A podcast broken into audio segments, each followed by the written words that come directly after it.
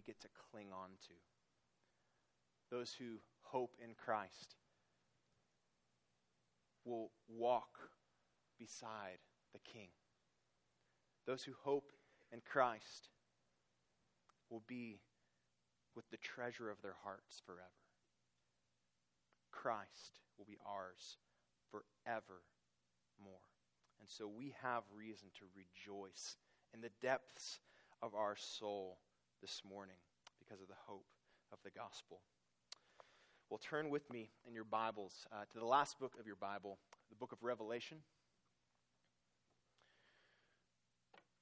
As we come to Revelation this week, uh, we're starting a new series. Uh, and it's interesting, we started this year looking at a letter to the church at Ephesus that Paul wrote. And then after that, we spent some time in the Gospel of John, and uh, this morning's text is really an intersection of those two things. It's a letter to Ephesus, uh, but it's penned by the Apostle John. And so it's uh, sort of an, a crossover here, if you will. Um, in the book of Revelation, uh, G- Jesus gives John visions about uh, a number of things. And if you know anything about the book of Revelation, that's probably the first thing that comes to mind. Uh, but before uh, the bulk of the content of this revelation, these visions and these uh, prophetic symbols and whatnot, uh, Jesus gives John a message for each of the seven churches that this revelation is given to. Uh, there were seven churches in uh, the area known as Asia Minor, or what we would think of as modern day Turkey. And these seven churches were the recipients, uh, the original recipients of this revelation from Jesus through the Apostle John. And uh, at the beginning of this, there's a letter to each one of these seven churches. And that's what we're going to be looking at over the course of the next several weeks. Today, we'll be looking at the letter to the church in Ephesus. So, Jesus writes this through the Apostle John to the seven churches. And, and when we think about these seven churches, we need to understand a couple of things. One, these were seven actual local churches in the first century. Uh, just like us, they were a group of believers who gathered together to worship God, try to be faithful as God's witness in the world. So these, these are letters written to real churches at a real time and place. But we also need to understand that there's a lot of symbolic meaning in the book of Revelation, and, and one of those symbols is the number seven. So when John writes that this is going to the seven churches, there, there's a, an extra meaning in that word seven. The, the word seven throughout Revelation is, uh, it stands for this idea of wholeness or completion. So, yes, he is writing to seven actual churches in the first century, but to say the seven churches he's also really writing to the whole church, to all churches, to the church of Jesus Christ throughout all generations, in every place. And so, as we listen, even this morning, as we get ready to read this letter to Ephesus, it is Jesus' message to Ephesus at that time and in that place. But we also need to understand that this is Jesus' word to Rocky Point Baptist Church today. So, with that, let's read Revelation chapter 2, starting in verse 1. To the angel of the church in Ephesus, write the words of him who holds the seven stars in his right hand, who walks among the seven golden lampstands. I know your works, your toil, and your patient endurance, and how you cannot bear with those who are evil, but have tested those who call themselves apostles and are not, and found them to be false. I know you are enduring patiently and bearing up for my name's sake, and you have not grown weary. But I have this against you, that you have abandoned the love you had at first. Remember, therefore, from where you have fallen, repent and do the works you did at first. If not, I will come to you and remove your lampstand from its place, unless you repent. Yet this you have you hate the work of the Nicolaitans, which I also hate. He who has an ear, let him hear what the Spirit says to the churches. To the one who conquers, I will grant to eat of the tree of life, which is in the paradise of God. So, both Alyssa and I have spent most of our lives in larger cities.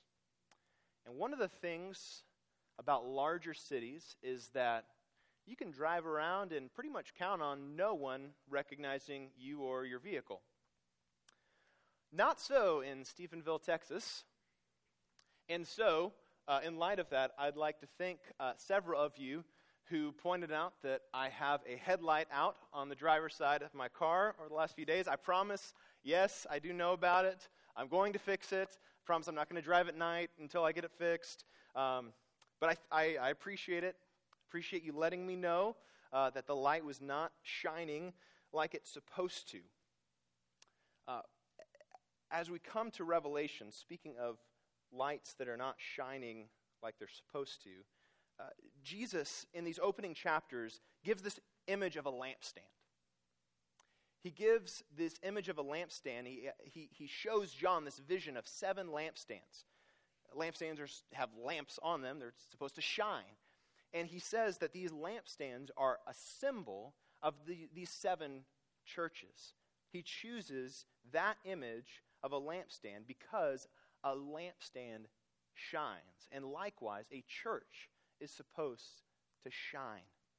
Jesus said in Matthew chapter 5, You are the light of the world. A city set on a hill cannot be hidden, nor do people light a lamp and put it under a basket, but on a stand, and it gives light to all in the house. In the same way, let your light shine before others, so that they may see your good works and give glory to your Father who is in heaven. Jesus intends for his people, his churches, to be light that shines, to be witnesses in the world.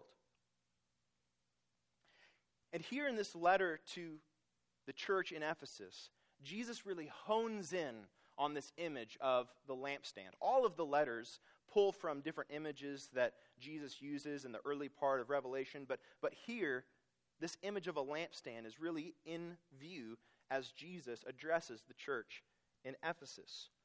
Jesus is the one who walks among the lampstands, who's present with his churches to supervise their shining, their witnessing, their being a light to the world.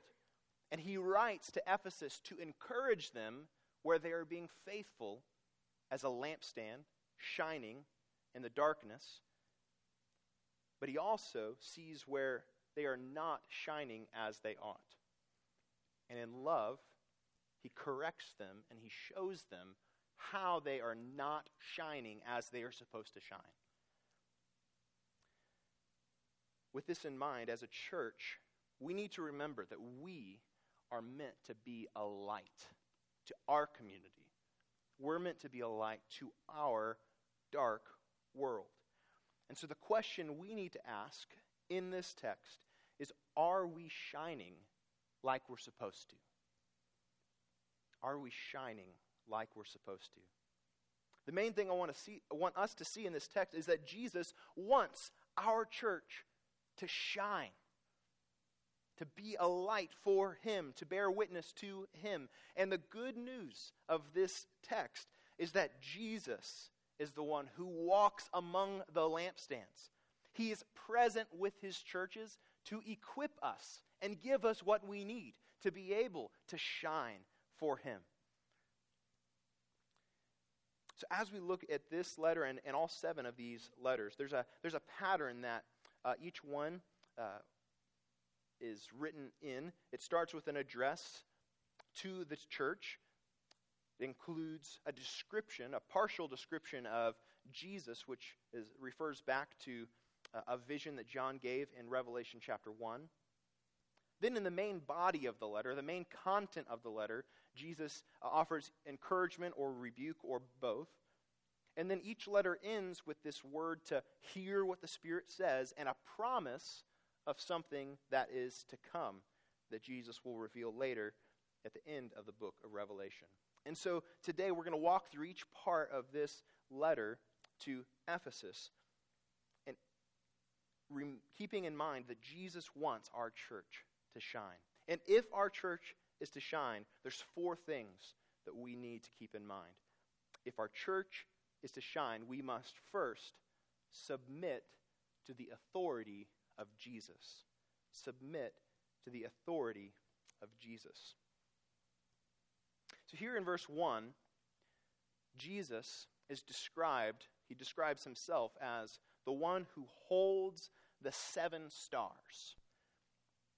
As I mentioned before, this is a reference to the first chapter of Revelation. In Revelation chapter 1, Jesus appears to John in a symbolic vision. And all of the, the symbols that he shows John are, are meant to describe an aspect of himself. And in this, in this symbolic vision, Jesus, uh, John sees Jesus holding seven stars in his right hand. Jesus tells us at the end of chapter 1 that these stars represent the seven angels of the seven churches. Throughout Revelation and, and throughout Scripture, uh, we understand that angels are beings that exist in heaven. They're created beings that God created to worship Him and serve Him. But we also see that these heavenly beings, in, in some way, are meant to serve Christians who live on earth. Uh, Hebrews 1 and verse 14, for instance, tells us uh, that these are ministering spirits that are uh, to serve those who are to inherit salvation. And so, while we don't know everything about what this means that a church has an angel, there's a few things uh, that we need to observe about this idea that there is an angel of the church in Ephesus, uh, that there are seven angels for these seven churches. Uh, first, notice that Jesus says, Write to the angel of the church in Ephesus. So, in some way, this angel is a representative of the church. By writing to the angel of the church in Ephesus, uh, Jesus is clearly telling John to write to the whole church. So, the angel kind of stands for the church, it's a representative of the church. The second thing that I think we need to notice about this, and this ought to remind us, the fact that the earth or the church on earth is represented by an angel in heaven should remind us that as we gather as the church of Jesus Christ, this is not just an earthly reality. This isn't just a bunch of people getting together to help one another through life. This isn't just a bunch of people who've gotten together to figure some stuff out on our own or get through life better. No, this is a heavenly reality that we're part of. As a local church, we are one local assembly that represents a, a heaven, heavenly reality, a reality that we won't fully see until the last day, but we are one local expression of a heavenly church, a heavenly assembly that will all be gathered together one day before the throne of God. People from every tribe and nation and language and every generation. We need to remember as we seek to be a, a church under the authority of Jesus that we are not just an earthly entity. We are about something heavenly. The other thing we need to notice about these stars uh, is Jesus holds them in his right hand. He's hands on with his churches. As he holds these angels that represent the churches, that stand for these churches, it, it expresses his authority over these churches. They're his churches, he's holding them. He has authority over them, and he's also protecting them. They're safe. Jesus says in the Gospel of John, none can snatch them from my hand. And then the last thing I would point out about this symbol of a star is stars shine. Just as the symbol of the church, the lampstand, is a picture of shining, so the angel of the church has this picture of shining bright. Whether it's the representative of the church or the church itself, it's clear that Jesus wants his churches to shine into the dark world. So Jesus holds the seven stars in his right hand and he walks among the seven golden lampstands, his churches. He walks, again, he's, he's hands on with his churches. He's walking around these lampstands, supervising their shining, caring for them, and having authority over them. As he walks around, he sees his churches, he sees what happens in his churches. Every single letter here in Revelation, Jesus says, I know, I know your works. I know your works. I know your works. Over and over and over. He says, I know, I know. He sees. He sees the good. And he encourages his churches to keep on shining. And he also sees the bad. And he disciplines his churches so that they might shine brighter. Kind of like how the Father, the vine dresser, prunes the fruitful branches that they might bear more fruit. But the point in all of this, as, as, we see Jesus holding the seven stars, as we see Jesus walking among the lampstands, is that we, in our shining, in our being a witness in a dark world, are under the authority of Jesus. And so when we ask the question, how do we shine? How can we shine as a church? The first thing that we have to ask is, well, what does Jesus want us to do? How would Jesus have us shine? And the reason I think this is important on a practical level is because when we hear a message like this, oh, we're supposed to be a light in the world, we're supposed to shine, or we hear a message on evangelism, or we realize, oh, yeah, you know, man, I. I need, to, I need to be doing more of this. I need to tell more people about Jesus. I need to tell more people to come to church. And I need, if we hear this, we get this, this right burden in our heart, but sometimes it can just become a duty. Like, oh, yeah, that's that thing I'm not doing that I'm supposed to be doing. Yeah, I need to do that. I really need to do that. But we need to remember that as we think about evangelism, as we think about being a witness, uh, we don't just want it to be a duty. And we certainly don't want to take this, okay, we need to do this, so let's just go figure this out on our own. Let's just, you know, we, we have this desire, we want to be a light to the world, we want to be a witness, so let's just, and, you know, we, we got to do something, we got to do anything. No, Jesus would say, no, let, listen to my authority, listen to my oversight uh, we need to come up under the authority of Jesus and first and foremost ask, well, how would Jesus want us to be a light in our community? How would Jesus want us to witness? And what we're going to see in the rest of this passage is how Jesus would have us be a light, how Jesus would have us be a witness to our dark world. The second point is that we ought to stand for truth and righteousness. If our church is to shine, we must submit to the authority of Jesus, but we also must stand for truth and righteousness. Look with me at verses 2 and 3. Jesus says, I know your works, your toil, and your patient endurance, and how you cannot bear with those who are evil, but have tested those who call themselves apostles and are not, and found them to be false. I know you are enduring patiently and bearing up for my name's sake, and you have not grown weary. So Jesus praises the church in Ephesus for how they are, they are shining in standing for truth and righteousness. He praises them because they're faithful in the long haul against evil, and they're faithful in the long haul, enduring against false teaching. They're discerning as they hear people who claim to have the authority of God but are actually speaking the truth. They're discerning as they see moral evil and they stand against it. Apparently, at some point in the life of the church of Ephesus, false teachers arose. And not only were they teaching things that were false, but Jesus describes them as, as evil. There's a moral dimension to what they are teaching and how they are influencing or trying to influence this church. Uh, and then look at verse 6. Jesus says, uh, This you have, you hate the work of the Nicolaitans, which I also hate we don't know a lot about the Nicolaitans, but uh, they come up again in the letter to the church in Pergamum. And what seems to be the case is that they were leading people into idolatry and they were permitting sexual immorality. So there was not just a false teaching, but there was a, a moral evil that was trying to invade the church in Ephesus, and the Ephesians were standing against this evil. They did not tolerate evil in their church. What they recognized is that righteousness is essential for a church's witness. We as a church carry a message that is not only that Jesus forgives sinners, but that Jesus transforms sinners.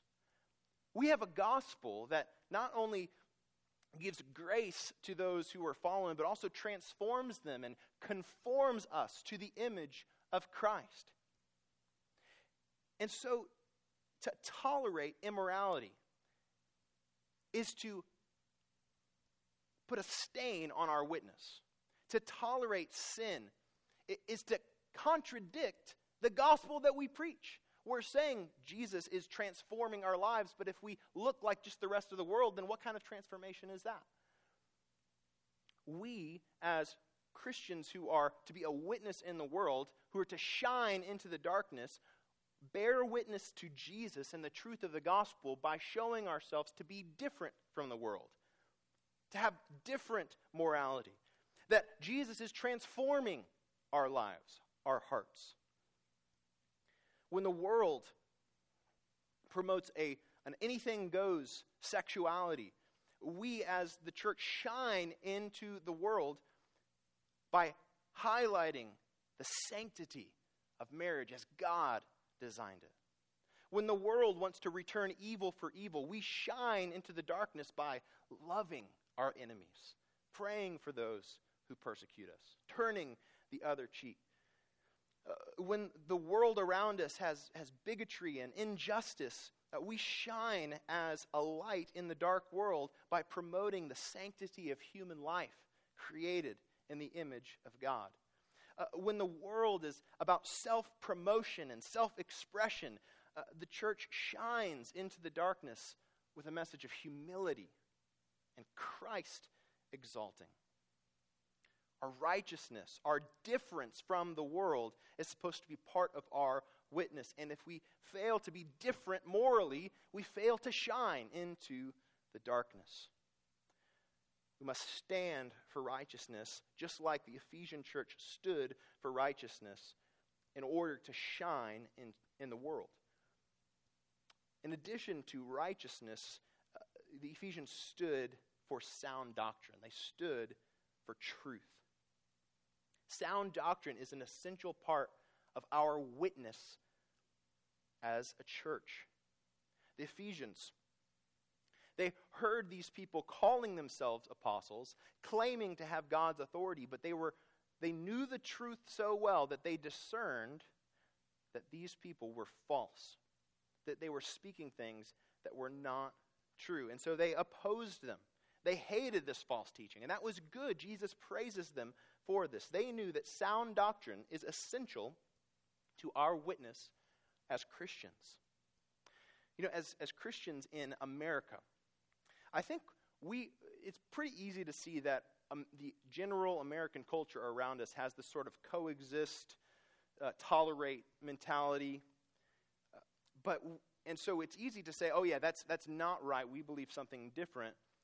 But sometimes it's easy for us to adopt a similar kind of attitude within churches, within people who call themselves Christians uh, we might be quick to recognize, oh, yeah, Christians are different from Muslims, for instance. Yeah, we, we know we are different from them. But what about people who call themselves Christian but don't actually preach the gospel? What about people who claim the name of Jesus but aren't actually faithful to what the Bible teaches? I, I think, especially for us, I, you know, we always need to stand against heresy, against outright falsehood, against things that are, that are uh, outright just opposed to what the Bible teaches. But my burden for, for us is I think where we, where we have to watch out and be vigilant and be diligent against um, uh, in this way and shine like a light in our stand for truth. We need to watch for compromise. We need to watch for watering down the truth of the gospel. Because in the name of trying to reach people, uh, often Christians will not stand for truth, but compromise on the truth. Not, not adopt outright heresy, but just sort of take some of the rough edges off of what we believe. So you'll hear uh, even songs on the radio that, that they don't want to talk about sin, so they'll just define it in terms of like burdens, chains, and I, those are those are biblical images. I'm not saying there's anything wrong with that, but uh, but we just kind of soften a little bit the rough edges about what the Bible teaches. And we'll talk about the love of God all day long, but we'll never bring up the wrath of God, even though the Bible teaches that that is who God is. Uh, we talk less about the cross and more just about how, you know, God has purpose for your life. In, in the name of trying to reach people, in the name of trying to make a, a, a connection with people, we try to make the message of the gospel more palatable, uh, more easy to grip onto. But we have to realize that the message that we proclaim is offensive. Now, we should never try to offend anyone. But Paul instructs us to never remove the offense of the cross.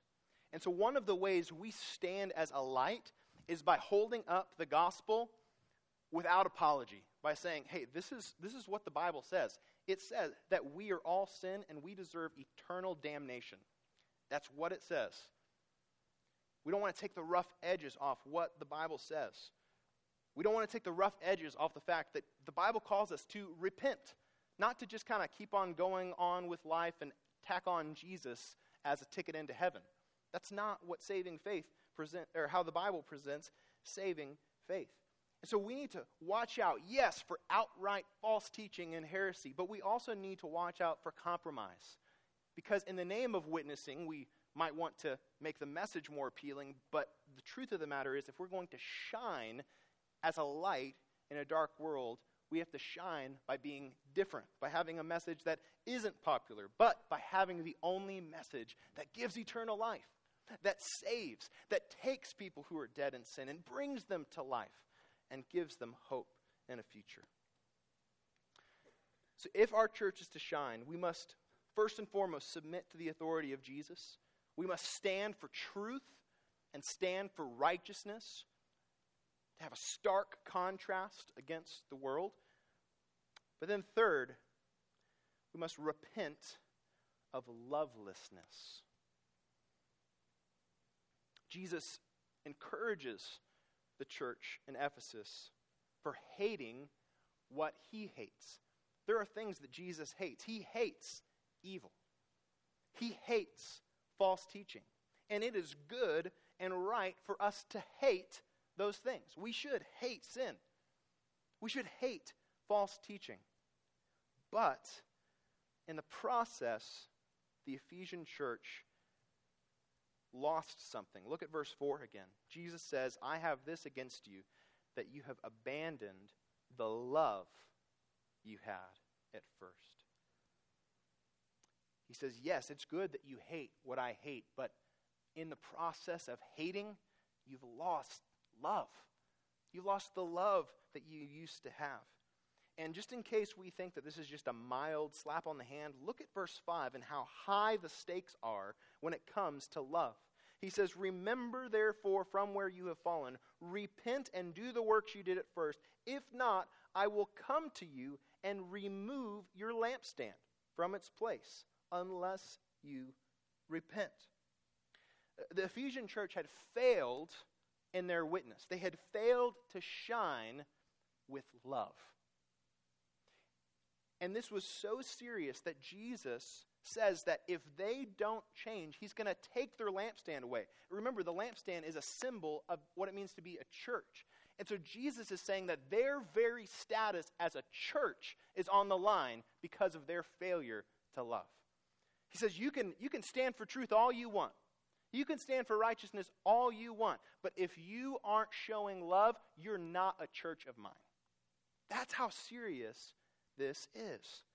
So he calls them to repent. Now, he doesn't, by saying repent, he's not saying stop standing for truth or stop hating what I hate. No, that's a good thing. You should hate what I hate.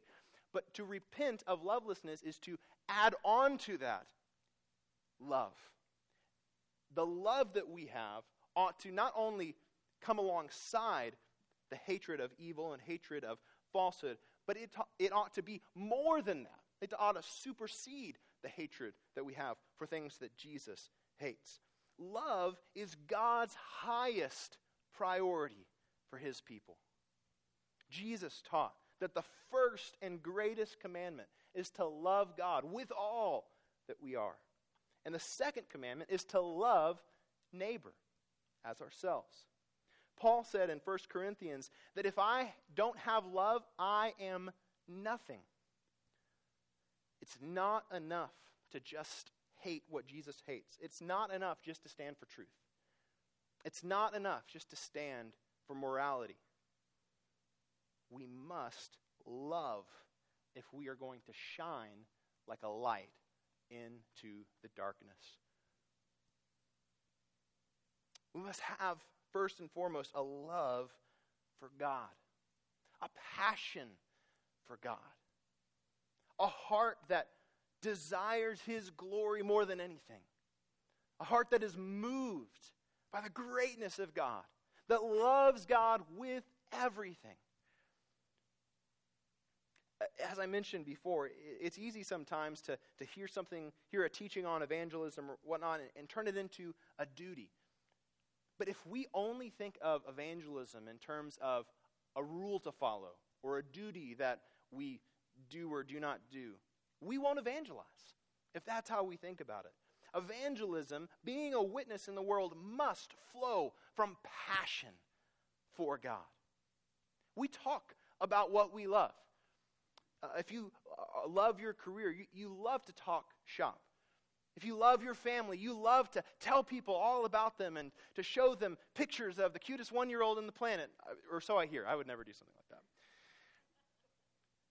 If you love a hobby or a movie, uh, you'll talk about it. You'll, you won't be able to shut up about it. If we know that to be true about all these other things, why would we think it's any different when it comes to God?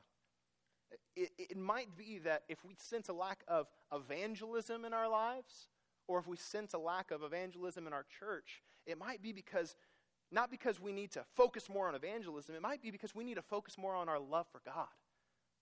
It might be because we need to focus more on our passion for God. Because when you love something, you can't help but talk about it. When you're passionate, when, when something is the most important thing in your life, you're going to tell people about it.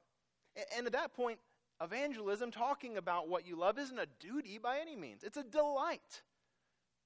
If we are going to shine bright like a lamp in our witness, we have to burn hot for God in our worship.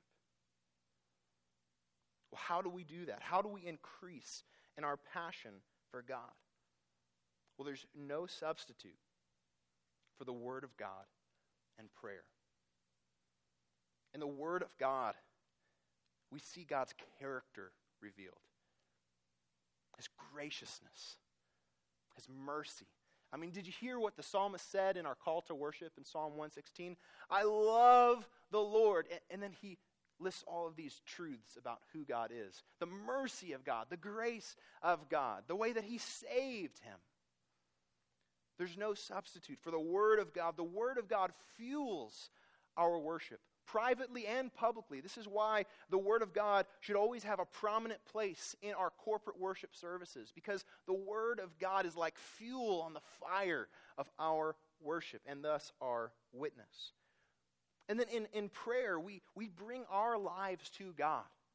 As we bring our lives to God and as we adore God and as we confess our sins before God, as we thank God and as we make our requests known, Uh, we see the faithfulness of God and the character of God on display in our lives.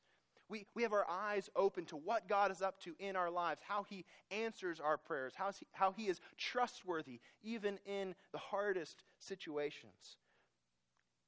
As we come to God in the Word and through prayer, it's fuel for our love for God. If we're going to burn hot for God, if we're going to shine bright in our witness, uh, yes, we must have a love for God. Our witness must start with a love for God, but we also have to have love for neighbor. Uh, first and foremost, we, we need to have love for our fellow believers. Jesus said in John 13 35, By this, all people will know that you are my disciples, if you have love for one another. Jesus has designed us to be a witness to the world by loving one another. By Jesus' disciples demonstrating to the world what it looks like to have loving relationships. We will lose our witness if we fail to love one another here in our church. We'll lose our witness if we let bitterness into our church. We'll lose our witness if we let divisions come into our church. We'll lose our witness if we let gossip into our church. If the world looks, looks into the church and sees people that don't look like they've been changed by Jesus, they will not listen to our message of how Jesus can change their life. But how powerful a witness is it to look in on a family of believers who love one another like Christ loves us? How powerful of a witness is it to see a church that loves one another, that is patient with one another, and kind to one another, that does not envy one another or boast to each other, that's not proud, that isn't rude to one another, that isn't self seeking, it's not easily angered, that keeps no record of wrong, that does not delight in evil, but rejoices in the truth. What a powerful witness to what God can do when a church loves one another. We need to have a love for God. We need to have a love for one another. Uh, and we also need to love the world that we are trying to shine toward. If, if our witnessing, if, if our being a light to the world, if our evangelism doesn't come from a place of love for the world, if it doesn't come from a place of love for the souls that we want to bring to Jesus, uh, we aren't going to be effective and, and, we're not obedient. We're not showing the world what it is that we want to show to them. Uh, we need to extend the love of God to those that we want to reach for God. Otherwise, uh, evangelism can just become a duty, like we talked about, and the person that we're trying to reach with the gospel can just become a project. Like, oh yeah, this is, you know, my token lost friend that I'm trying to share the gospel with and, you know, get them to cross the finish line. Like, no, this is this is a soul we are to love as ourself, Jesus says. We don't just want to treat evangelism like a checkbox, like, oh yeah, I'm supposed to do that. I got to find someone. Like, oh, you look pretty lost. I'm going to go over to you and share, you know, get my evangelism badge for the week. Like, no, it must come from a heart of love. If we are to shine like a light, we have to love a whole person. And we can't just think of, of even just conversion, uh, coming to Jesus as the finish line. Now, if we're going to love someone, we need to love their whole person. We need to love their, their whole process of discipleship. Love them through it because we care not just about doing our duty, we care about their soul. It's not about us, it's not about what we do, it's not about checking our box. It's about loving people who desperately need Jesus. If we are going to shine like a light in the world, we have to repent of our lovelessness. We have to repent of our lack of love for God or our, our, lukewarmness and our passion for God. We have to repent of a lack of love between one another. We have to repent of, of not loving those that are lost around us. And we need to turn away from that and turn toward passion for God, selfless love for our brothers and sisters, and a love for the souls around us.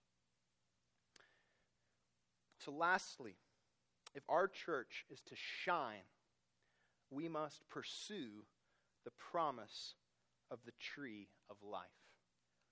We must pursue the promise of the tree of life. Look at verse 7. He who has an ear, let him hear what the Spirit says to the churches. To the one who conquers, I will grant to eat of the tree of life, which is in the paradise of God.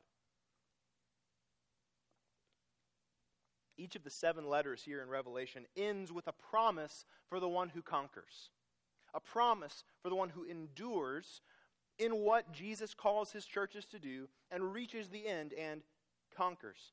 And each one of these promises uh, is a foreshadowing of something that Jesus is going to reveal at the end of the book of Revelation. And this one is no different. Here, the promise is that he will grant the one who conquers to eat of the tree of life. If you're familiar with the opening chapters of Genesis, you recognize this term, tree of life.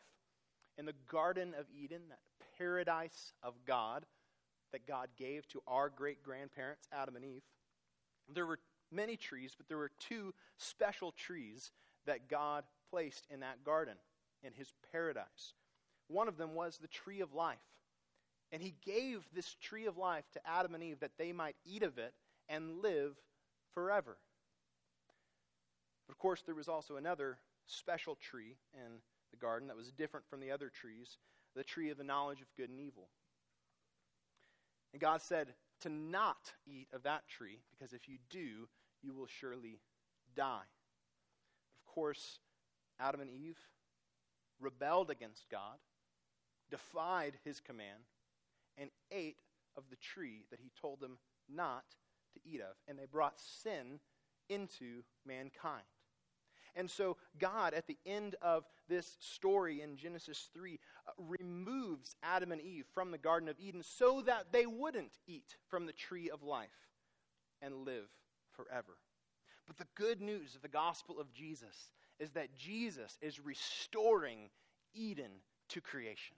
Jesus is creating a future that's better than Eden. Jesus is restoring the paradise of God. Just listen to what Jesus gives to John in the form of a vision about the future that Jesus is bringing through his death and resurrection. Then the angel showed me, this is Revelation 22 in the first two verses. Then the angel showed me the river of the water of life, bright as crystal, flowing from the throne of God and of the Lamb, through the middle of the street of the city. Also, on either side of the river, the tree of life, with its twelve kinds of fruit, yielding its fruit each month. The leaves of the tree were for the healing of the nations. So, why should we endure? Why should we patiently endure? Why should we not bear with those who are evil? Why should we continue in these things? Why should we abide and remain in these things, persevere in these things? Because at the end of all of this, at the end of the continuing, at the end of the endurance and the perseverance, Jesus promises a future that is better than Eden. He promises eternal life at the end of this life of endurance and perseverance. He promises to eat of the tree of life. Anyone who conquers will eat of this tree of life. Uh, he does promise this to the person who conquers. Conquer. Uh, you know, as we look at this life of endurance that Jesus calls us to, a life of perseverance that Jesus calls us to, this conquering, this, this promise that, yes, you will have this if you conquer, uh, it can be daunting to hear that. How, how do we conquer? How could we possibly have the strength to endure? How could we po- possibly reach the end and conquer? Well, Jesus tells us in Revelation 12 and verse 11 exactly how we are going to conquer. He says, And they have conquered him by the blood of the Lamb and by the word of their testimony. We conquer by the blood of the Lamb and by the word of our testimony. The way that we're able to endure, the way that we're able, to make it to the end is not found in ourself. It's found in the power of the cross of Jesus Christ. It's found in the gospel that we proclaim and that we cling to with our very lives. We find our power to endure and to reach the end and to conquer through the grace of God that comes through the gospel. The bad news for us as a church that wants to be a light to the world is that we will never witness perfectly. We'll never perfectly submit to the authority of Jesus. We'll never perfectly stand and have sound, perfect doctrine. We'll never perfectly uh, stand in righteousness and stand against evil. We'll never perfectly love God or love one another or love the world. But the good news of the gospel is that the tree of life is not for people who are perfect witnesses. The tree of life is not for people who perfectly stand for truth and righteousness and perfectly love and perfectly do all of these things. No, the tree of life is for people who trust in a Savior who died on a tree of death. The tree of life is for people who put their whole confidence in a Savior who died for the evil and died for false teachers and died for the loveless, the people who don't love God like they should and don't love neighbor as they should. He died so that he could earn for us the grace that we need to be able to endure. And he rose and he assembled a church. He assembled witnesses to, to be his witness in Jerusalem and Judea and Samaria and, and to the uttermost parts of the world. He gave us the Holy Spirit to empower us to endure, to empower us to persevere in our witness for Him, and to stand in truth and righteousness, and to stand in love for God and love for neighbor. And at the end of all of this endurance, at the end of this grace filled, spirit empowered life of perseverance, we will eat of the tree of life and live forever with our Savior Jesus, with each other, the ones with whom we have been witnessing to the world, and not only that, will stand with those in the world that God, through our witness, called out of the world and into his glorious kingdom. That is why we endure. That's why we endure in our witness. That's why we endure submitting to the authority of Jesus. That's why we continue our stand for truth and righteousness. That's how we can stand for truth and righteousness and love God with all we are and love neighbor as ourselves because the promise of eternal life drives us. Because it is what we are reaching for by the grace of God with the promise that Jesus has purchased it certainly for us. So may this gospel fuel our worship so that we can burn hot for Jesus and that we might shine bright for Jesus in our witness. Let's pray together. Father, I ask that you, through your word that has been proclaimed even today, through the gospel that we've talked about, that we've sung about, that we've trusted in. Lord, I pray that you would fuel our passion for you. Lord, that we would love you so much that we can't help but talk about you. That we would delight in you so much that we can't wait to shine bright for you. Lord, I pray that our love for you, Lord, that, that in our desire to stand for truth and stand for righteousness, that we would never abandon the love that we have for you or for neighbor. But Lord, I pray that the good news of what Jesus has done and the good news of the promise of eternal life that he has purchased for us would fuel our worship so that we would burn hot for you in our worship and so shine bright for you in our witness. We want to shine, and Lord, we ask you to give us the grace to endure in that. We love you and praise you, and it's in Jesus' name we pray. Amen. Let's all stand together.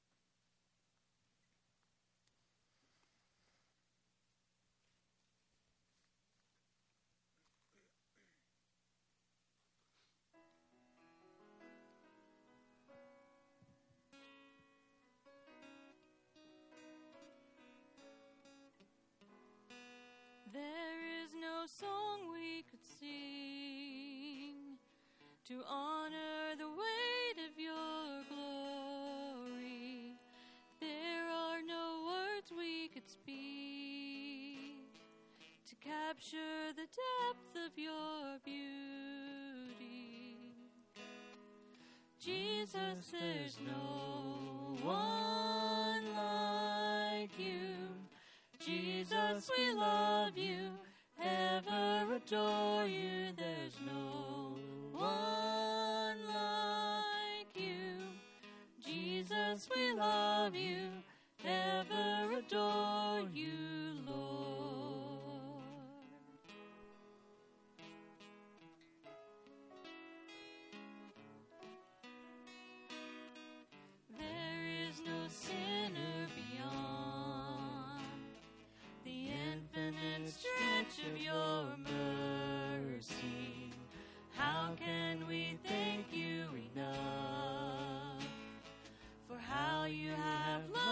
us completely. Jesus, there's no